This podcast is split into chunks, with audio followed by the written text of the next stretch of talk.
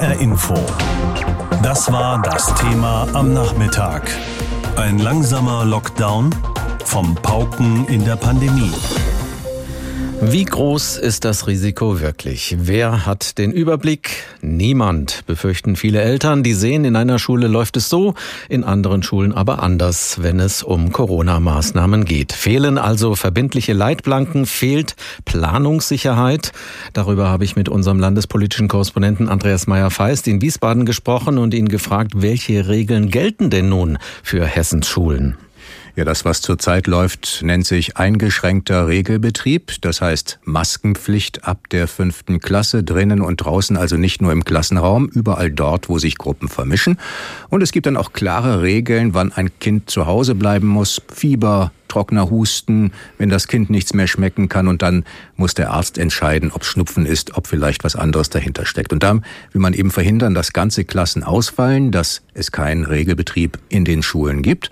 Es soll dann auch Maskenpausen geben. Das kann jede Schule machen, wie sie will. Und ein ganz wichtiger Punkt, ab dieser Woche gilt noch etwas anderes. Und zwar, es muss immer konstante Lerngruppen geben bis zum Ende des Schulhalbjahres für die Jahrgangsstufen 1-6. Das ist Pflicht seit Anfang der Woche in ganz Hessen, also keine Durchmischung, auch nicht am Nachmittag. Wenn es doch so klare Regeln gibt, warum trotzdem so viel Unsicherheit bei Lehrern, Schülern und Eltern? Das liegt natürlich daran, dass die Schulen grundsätzlich offen sind. Und dann bekommt natürlich jeder sofort mit, wenn es irgendwelche Probleme gibt, Corona-Verdachtsfälle. Und da weiß man nicht sofort, ist es Schnupfen oder ist es kein Schnupfen. Da sind die Sorgen der Eltern natürlich berechtigt. Und etwas anderes spielt auch noch eine Rolle. Dann kommt eben nicht der Kultusminister, sondern das Gesundheitsamt des Kreises. Und da wird dann geprüft, welche Konsequenzen gibt's. Und die können unterschiedlich ausfallen, von Schule zu Schule, ganz unterschiedlich. Je nachdem, welche Hygienekonzepte es dort gibt, wie ernst die genommen wurde. Und da kann es natürlich sein, dass einzelne Klassen ganz zu Hause bleiben müssen, weil sie sich vielleicht ganz genau an bestimmte Regeln gehalten haben. Andere dürfen eben dann doch in der Schule sein, obwohl es vielleicht einen Corona-Fall gibt. Das ist sehr unterschiedlich und das verunsichert natürlich die Menschen. Kultusminister Lorz sagt, fast alle gehen in den Präsenzunterricht. Läuft's also bei uns in Hessen? Also wenn man sich die gesamte Masse der Schüler anschaut im Land, 800.000 sind das, 95% sind im Unterricht, sagt Kultusminister Lorz, etwas weniger als vor 2 Wochen, da waren es noch 99%. Aber diese Zahlen werden angezweifelt, zum Beispiel vom Deutschen Gewerkschaftsbund Hessen, der sagt, die Quarantänezahlen sind gestiegen, die Gesundheitsämter schaffen keine lückenlose Kontaktnachverfolgung und das, was an den Schulen gemacht werde, sei nicht das, was das Robert-Koch-Institut verlangt. Das ist die eine Seite. Und die andere Seite ist natürlich die ungeklärte Frage, was passiert, wenn die Kinder wirklich zu Hause bleiben müssen, digitales Lernen. Da gibt's ein Angebot des Landes für Lerngruppen ab Jahrgangsstufe 8, ein neues Unterrichtsformat, das nennt sich digital gestützter Distanzunterricht. Da gibt's Programme, Material, das kann man bei den Schulämtern beantragen. Nur das setzt natürlich eine digitale Infrastruktur voraus, die vielfach fehlt. Und das ist natürlich auch ein Problem. Die Opposition sagt, die Schulen werden alleingelassen. Wo gibt's denn da Kritik? Erstmal wird mehr Personal gefordert, mehr Förderung auch aus dem Corona-Sondervermögen. Natürlich auch geht es da um qualitativ hochwertige Lüftungsgeräte. Davon hält die Landesregierung nicht allzu viel. Sie sagt eben, man soll eher die Fenster aufmachen, auch wenn es kalt ist. Es geht um mehr Computer, aber auch eine interessante Forderung nach mehr Unterricht im Schichtsystem. Also die einen bleiben zu Hause, die anderen gehen in die Schule.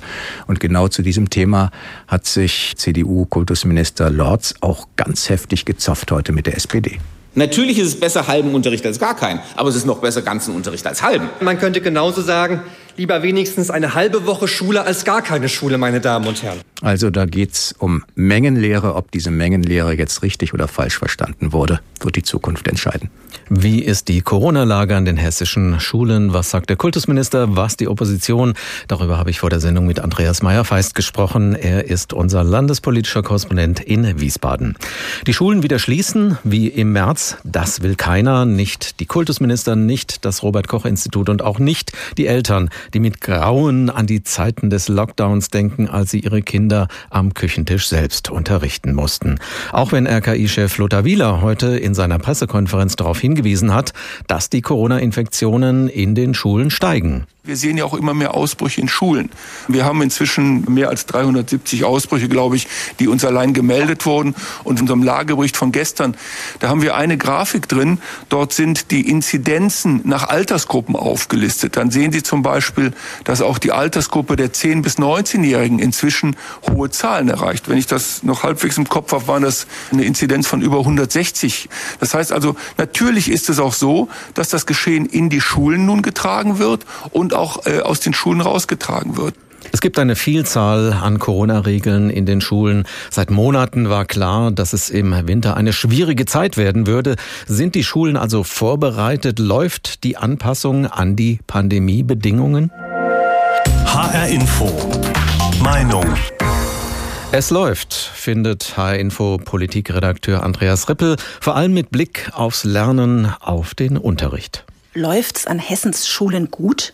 Ich meine, nein. Jedenfalls nicht so, wie es laufen könnte und laufen müsste. Klar, Präsenzunterricht ist das Mittel der Wahl. Nur, wie ich finde, nicht um jeden Preis. Laut RKI gibt es immer mehr Ausbrüche an Schulen. Die Inzidenzen sind mittlerweile auch bei den 10- bis 19-Jährigen steil angestiegen und liegen derzeit bei weit über 100. Wenn man den Präsenzunterricht also derart propagiert, wie das Kultusministerium es tut, dann muss man auch alles dafür tun, dass man ihn weiterhin aufrechterhalten kann. Und deswegen kann ich nicht verstehen, warum das Kultusministerium nicht alles dafür tut, um den Präsenzunterricht an Schulen für Schüler wie Lehrer so sicher wie möglich zu machen. Heißt, mehr Schulbusse, wo auch immer möglich, geteilte Klassen und vor allem Luftreinigungsgeräte. Sich darauf zu verlassen, dass das Lüften ausreiche, so wie Kultusminister Lorz das tut, ist zu wenig. Lüften sei durch nichts zu ersetzen, sagt die Landesregierung, auch nicht durch irgendwelche Geräte. Klar, es geht aber auch nicht darum, das Lüften zu ersetzen. Luftreinigungsgeräte sind eine sinnvolle Ergänzung. Laut einer aktuellen Studie der Goethe-Uni Frankfurt beseitigen Luftreiniger 90% der Aerosole in Schulklassen. Es geht hier um die Gesundheit unserer Schulkinder. Sie sollte dem Kultusministerium wichtig genug sein, um die hessischen Schulen flächendeckend mit Luftreinigungsgeräten auszustatten und nicht nur die Schulen, an denen man die Fenster nicht öffnen kann. Auch wenn der Kultusminister betont, dazu sei man nicht verpflichtet. In einer Pandemie muss mehr möglich sein, als immer nur das Allernötigste im Blick zu haben.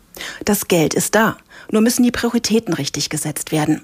Ich meine, die Gesundheit und gerade die Gesundheit unserer Schulkinder muss oberste Priorität haben. Soweit die Meinung von unserer landespolitischen Korrespondentin Andrea Löffler. Etwas anders sieht das unser Politikredakteur Andreas Rippel. Er meint, es läuft ganz gut an den Schulen, vor allem mit Blick aufs Lernen, auf den Unterricht. Ich finde es ganz gut und als Vater bin ich ganz zufrieden, wie die Schulen mit der Corona-Situation im Moment umgehen. Nach den Sommerferien hatte ich ehrlich gesagt befürchtet, dass es so chaotisch weitergehen würde wie von Ostern bis zum Sommer. Da waren meine Kinder fast die ganze Zeit zu Hause und der Fernunterricht hat nicht wirklich gut funktioniert. Jeder Lehrer hat das auf seine eigene Art und Weise gemacht. Oft wurden nur Aufgaben verschickt, manchmal per E-Mail mit schief abfotografierten Arbeitsblättern, manchmal auch über eine Lernplattform. Aber Feedback gab es auch darüber nur selten. Doch seit den Sommerferien läuft das besser. Bis jetzt fand der Unterricht in der Schule statt. Seit dieser Woche hat mein Sohn das Wechselmodell mit 5 Tagen Präsenzunterricht innerhalb von 2 Wochen. Die erste Woche ist er 2, die zweite Woche 3 Tage zu Hause. Ich sehe, dass die Schule bzw. unser Landkreis als Schulträger bei den hohen Infektionszahlen reagieren muss. Ich im Homeoffice und die Kinder normal in der Schule, das war letzte Woche komisch. Und fühlt sich jetzt besser an.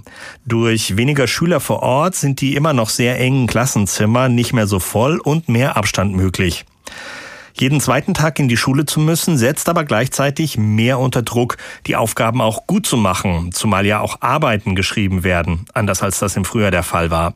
Während das Lernen im Frühjahr also zu einer großen Bummelei verkommen ist, arbeiten meine Kinder jetzt gewissenhafter, zumindest soweit ich das mitbekomme. Klar kann man es nicht jeder Familiensituation recht machen und ich verstehe auch Eltern, die ihre Kinder nicht in volle Schulbusse oder Klassenzimmer schicken wollen. Für uns aber kann ich ganz klar sagen, dass der regelmäßige und funktionierende Schulbetrieb unser Familienleben ganz wesentlich stabilisiert und damit so etwas wie Alltag aufrechterhält. Wie läuft's in den hessischen Schulen in Corona-Zeiten? Die Meinungen von Andrea Löffler und Andreas Rippel waren das. Es ist also ein ziemliches Durcheinander in der deutschen Schullandschaft. Klare Regeln scheinen schwer auszumachen, wobei ein Ziel über allem schwebt, nämlich Schulen, wenn möglich, offen zu halten. Was macht dieses Hin und Her mit denen, die es am stärksten betrifft, mit den Schülern? Schulen sollten eigentlich ein sicherer, verlässlicher Ort sein. Im Moment ist aber alles ganz anders. Da ist nicht nur die Gefahr, sich eventuell anzustecken, sondern die Schüler müssen auch mit völlig veränderten Formen des Lernens klarkommen. Darüber habe ich vor der Sendung mit Kai Maaz gesprochen. Er ist Bildungsforscher an der Goethe-Uni in Frankfurt. Ich habe ihn gefragt, was das für die Kinder und Jugendlichen bedeutet. Die aktuelle Situation ist sicherlich für die einzelnen Schülerinnen und Schüler eine Herausforderung, für die Lehrkräfte im Übrigen genauso. Wenn wir uns aber zurückerinnern, wie die Situation im Frühjahr aussah, da haben wir im Prinzip danach gerufen, dass die Schulen offen bleiben und dass der Lernort, der Lebensort Schule für die Kinder und Jugendlichen erhalten bleibt. Das scheint mir auch wichtig zu sein und deswegen halte ich die Entscheidung, dass die Schulen offen sind, auch erstmal für grundsätzlich richtig. Das, was die Sache schwierig macht, ist, dass es keine klare Linie gibt und dass die Regelungen zwischen den Ländern teilweise so stark variieren, wenngleich sich die Rahmenbedingungen, das Infektionsgeschehen zwischen den Regionen dann nicht unterscheidet. Das macht die ganze Sache schwierig, wie ich finde. Klassen werden im Moment oft verkleinert. Vielleicht werden dadurch bestehende Strukturen auseinandergerissen. Wie wirkt sich das auf den Klassenverbund aus? Im Prinzip können wir das noch nicht verlässlich sagen, weil wir diese Situation in dieser Form in den letzten Jahrzehnten so noch nicht im Bildungssystem hatten. Und die Frage ist aber der Klassenverkleinerung überall da, wo es möglich ist und wo gewährleistet werden kann, dass auch der Teil der Schülerinnen und Schüler, die da nicht vor Ort sind, entsprechend am Unterricht partizipieren kann. Da wird das möglicherweise funktionieren. Aber unsere Erfahrung aus dem Frühjahr sagt, dass das eben gerade nicht funktioniert. Und deswegen finde ich es auch wichtig, nicht nur aus den Gründen des Lernen, sondern auch, weil ja Schule ein sozialer Lern- und Lebensort ist, dass die Kinder und Jugendlichen im Prinzip in ihren Verbünden bleiben, dort lernen und ihre sozialen Erfahrungen machen. Was braucht es, um diese Situation erträglicher zu machen, damit sie von den Kindern und Jugendlichen nicht als Belastung empfunden wird? Es braucht meines Erachtens klare Regularien, die nachvollziehbar sind, die erklärbar sind, die verstehbar sind. Und das scheint mir momentan gerade das Problem zu sein, dass die unterschiedlichen Auslegungen, die unterschiedlichen Regeln, die dann zur Anwendung kommen, die kann man nicht mehr rational erklären, warum man bei gleichen Infektionsgeschehen in unterschiedlichen Schulen unterschiedlich reagiert. Und ich finde, da kann man jetzt doch viel investieren, um zu schauen, dass ich das verstehbar mache, was ich tue. Auf der anderen Seite, glaube ich, ist es wichtig, miteinander im Gespräch zu bleiben, Eltern, Schülern immer wieder Informationen anzubieten, wie sich die Dinge weiterentwickeln und sie nicht im Ungewissen lassen. Also eher sehr niederschwellige Angebote. Natürlich müssen die Lehrkräfte im Fokus stehen. Es muss Sorge dafür getragen werden, dass sie nicht einem unnötigen Risiko ausgesetzt werden. Es muss dafür Sorge getragen werden, dass sie auch in dieser Situation hinreichende Fortbildungs- und Weiterbildungsangebote zur Verfügung gestellt bekommen, um sich auf dieser, ja, für sie auch noch nie dagewesenen Situationen auch vorbereiten und einstellen zu können. Was ist denn Ihre wichtigste Empfehlung, um die Lage für die Kinder und Jugendlichen zu verbessern? Naja, die wichtigste Empfehlung meines Erachtens besteht schon darin, dass wir versuchen sollten, alles daran zu setzen, die Schulen offen zu halten, klare Regularien zu finden, in der Art und Weise, wie wir den Unterricht gestalten, vielleicht auch neue Dinge ausprobieren, die dieser besonderen Situation gerecht werden. Auf der anderen Seite, dass wir aber auch an den Standards, die wir uns in den letzten Jahren, Jahrzehnten erarbeitet, teilweise erkämpft haben, dass wir an diesen Standards festhalten und jetzt nicht alles das über Bord werfen letztendlich, was die Errungenschaft der letzten Jahre ist. Das hielt ich für wichtig. Was bedeutet die aktuelle Corona-Lage an den Schulen für die Schüler? Einschätzungen waren das von Kai Maaz, Bildungsforscher an der Goethe-Uni Frankfurt. Mit ihm habe ich vor der Sendung gesprochen. hr-iNFO. Das war das Thema am Nachmittag. Ein langsamer Lockdown vom Pauken in der Pandemie. Allerdings ist vielen Schülern, Lehrern und Eltern in Hessen nicht klar, welche Kriterien dabei eigentlich zählen. Tatsächlich gibt es auch keine einheitlichen Vorgaben. Das allerdings finden viele Beteiligte unbefriedigend und fordern mehr Engagement. Das Vertrauen in die Vorgehensweise schwindet mehr und mehr. Matthias Dächer fasst den aktuellen Stand in Hessen zusammen. Die eine Seite pocht auf das Recht auf Bildung, die andere auf die Gesundheit. Ach ja, Und es geht natürlich auch darum, wer was entscheidet. Das hessische Kultusministerium entscheidet jedenfalls nicht fürs ganze Land. Und genau das ist das Problem, sagt Gabriel Hanecker aus Frankfurt vom Stadtschülerrat. Manche Schulen schicken Stufen nach Hause, manche Schulen schicken nur die Corona-Infizierten nach Hause und manche Schulen auch die Kontaktperson 1. Viele Schulen sind da auch ratlos und die Schülerinnen und Schüler auch. Da fehlen klare Vorgaben. Die gibt es eben deswegen nicht, weil es nicht überall gleich ist, kontert der hessische Minister Alexander Lorz gestern Abend im ZDF. Warum sollen beispielsweise, nur weil in Groß-Gerau die Lage schwierig ist, und da ist sie im Moment schwierig, die Schüler im Vogelsbergkreis nicht mehr in die Schule gehen dürfen? Das ist die Frage, die ich immer stelle an dieser Stelle. Das nutzt der 16-jährigen Mara aus Obertshausen nichts mehr. Sie hat sich in ihrer Schule angesteckt und von dieser Erkrankung erst eine Woche später erfahren. So lang hätte sie noch in die Schule gehen sollen, ist sie aber nicht. Und darüber ist sie auch froh. Ich könnte das nicht verkraften, jemanden dann angesteckt zu haben. Wahrscheinlich sind wir gar kein Einzelfall, sagt ihre Mutter Alexandra zu der Geschichte. Innerlich hätte ich beinahe platzen können, weil es wird nach wie vor Schule eigentlich als sicherer Ort dargestellt. Und dem ist eben nicht so. Genaue Zahlen zu bekommen, ist schwer. Überhaupt nicht, sagt Armin Schwarz von der CDU-Fraktion heute Morgen im Hessischen Landtag. Er hat in der Aktuellen Stunde Zahlen vorgelegt. Aktuell sind 6 Schulen von 1.800 Schulen geschlossen. Aktuell sind 24.000 Schüler in Quarantäne. Das sind ca. 3%. Aktuell sind ca. 2000 Kolleginnen und Kollegen in Quarantäne, das sind weniger als 4%. Das deckt sich in etwa mit den Zahlen, die der Kultusminister immer wieder nennt. Alexander Lorz sagt, dass über 95% der Schülerinnen und Schüler nach wie vor regulär zur Schule gehen können. Bislang sind diese 95% mit Lüften durch die Pandemie gekommen. Aber ob das die Lösung in digitalen Zeiten ist? In Wetzlar haben Eltern der Albert-Schweitzer-Schule auf eigene Kosten Filteranlagen gekauft, die von der Stiftung Warentest für sehr gut befunden wurden. Aber diese Anlagen dürfen sie nicht benutzen.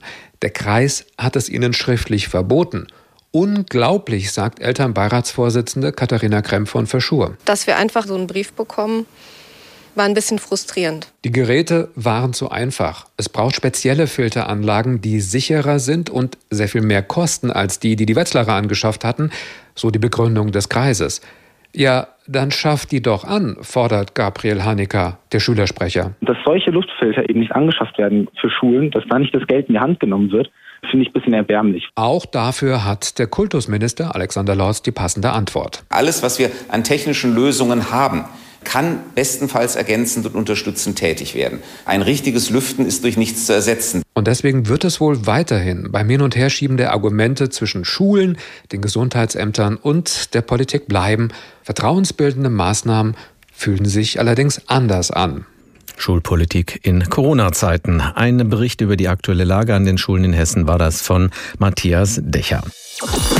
Wir wollen das Thema noch ein wenig vertiefen und noch genauer schauen auf die Sorgen und Nöte vieler Eltern. Viele sind doch ziemlich irritiert. Mal muss eine ganze Klasse in Quarantäne, mal nur ein Schüler, mal schließt beinahe die komplette Schule, mal kehrt eine Schule zum Wechselmodell zurück.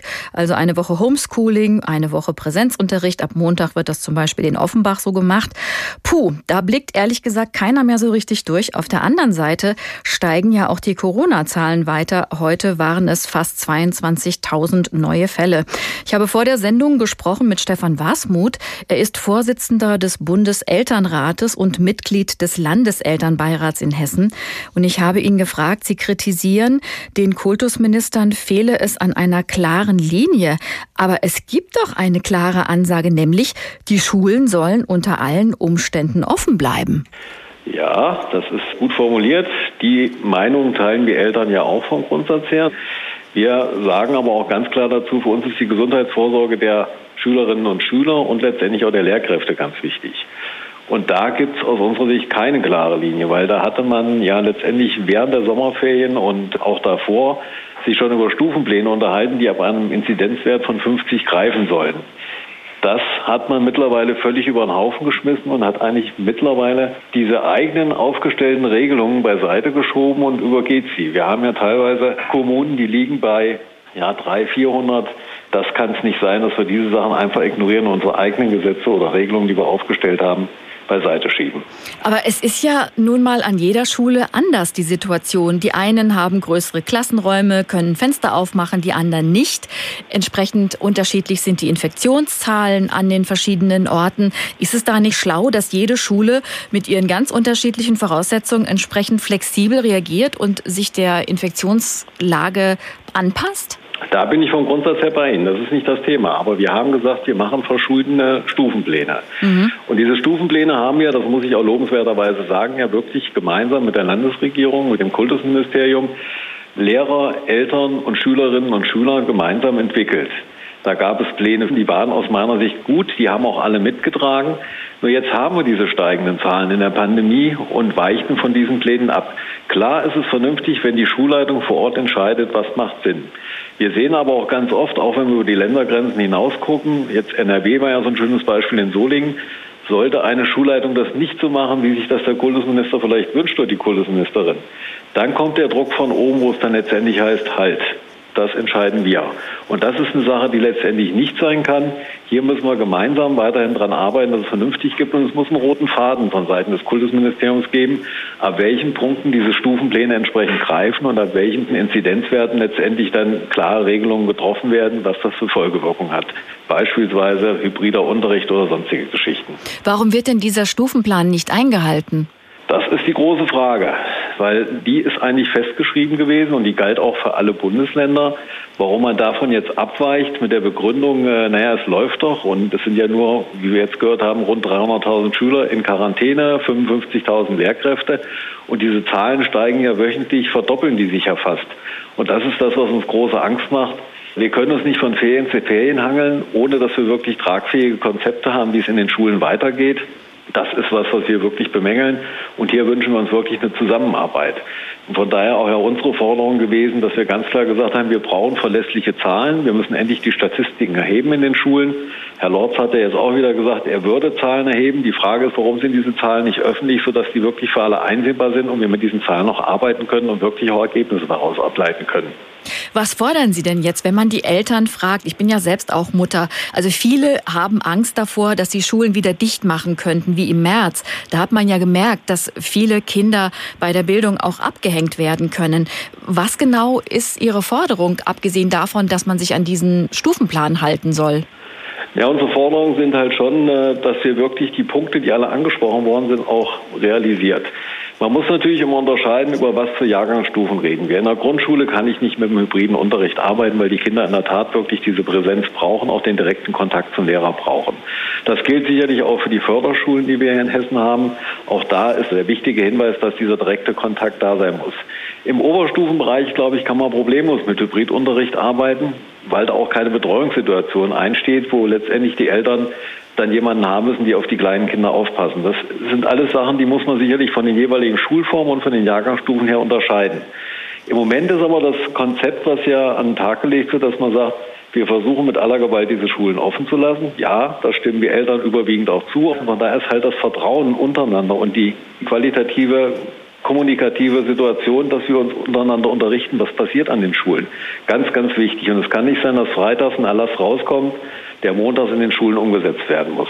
Das geht nicht. Vertrauen ist, glaube ich, ein ganz wichtiges Stichwort. Wie kann man das denn wiederherstellen? Weil ich glaube, viele Eltern sind mittlerweile auch wirklich überfordert von diesem Regelwirrwarr. Das ist eine Schwierigkeit, weil es auch vom Landkreis zu Landkreis oder von Kommune zu Kommune unterschiedlich gehandhabt wird. Wenn wir die Gesundheitsämter nehmen, ich habe selber mehrere Kinder ja noch in der Schule und wir haben in dem Bereich, wir wohnen in Kassel, ich habe Kinder, die sind im Landkreis Kassel in der Schule, ich habe Kinder, die sind in der Stadt Kassel in der Schule. Hier wird es unterschiedlich gehandhabt von den Gesundheitsämtern her, sodass wir das Problem haben, das eine Kind muss zu Hause bleiben, das andere kann kommen. Das ist nicht nachvollziehbar für Eltern, das ist auch für Lehrkräfte nicht nachvollziehbar und auch die Schulleiter stehen wirklich alleingelassen da, weil sie gar nicht wissen, wie sie damit umgehen sollen und auch gar nicht wissen, wie sie ihre Kollegin letztendlich informieren sollen. Und daher ist es ganz wichtig, dass hier eine einheitliche Linie verfolgt wird, auch von Seiten des Landes. Da muss letztendlich das Sozialministerium einschreiten, muss sagen, das sind die Punkte, wie wir damit umgehen. Auch die Tests dauern aus unserer Sicht mittlerweile viel zu lange. Teilweise gehen die Schreiben von den Gesundheitsämtern erst dann raus, wenn das Kind eigentlich aus der Quarantäne schon wieder entlassen ist. Das ist ein System, was man nicht nachvollziehen kann. Das sorgt für viel Misstrauen, für viel Unruhe. Und von daher ist es ganz wichtig, dass wir jetzt mit offenen Karten spielen und uns auch sehr, sehr gut untereinander informieren und vor allem die Kommunikation so aufbauen, dass wir da vertrauensvoll und sicher wird. Sagt Stefan Wasmuth. Er ist Vorsitzender des Bundeselternrates und Mitglied des Landeselternbeirats in Hessen. Mit ihm habe ich gesprochen über die Nöte und Sorgen der Eltern und ihre Kritik an der Schulpolitik und wie es jetzt weitergehen muss in Sachen Corona. HR-Info. Das Thema. Wer es hört, hat mehr zu sagen.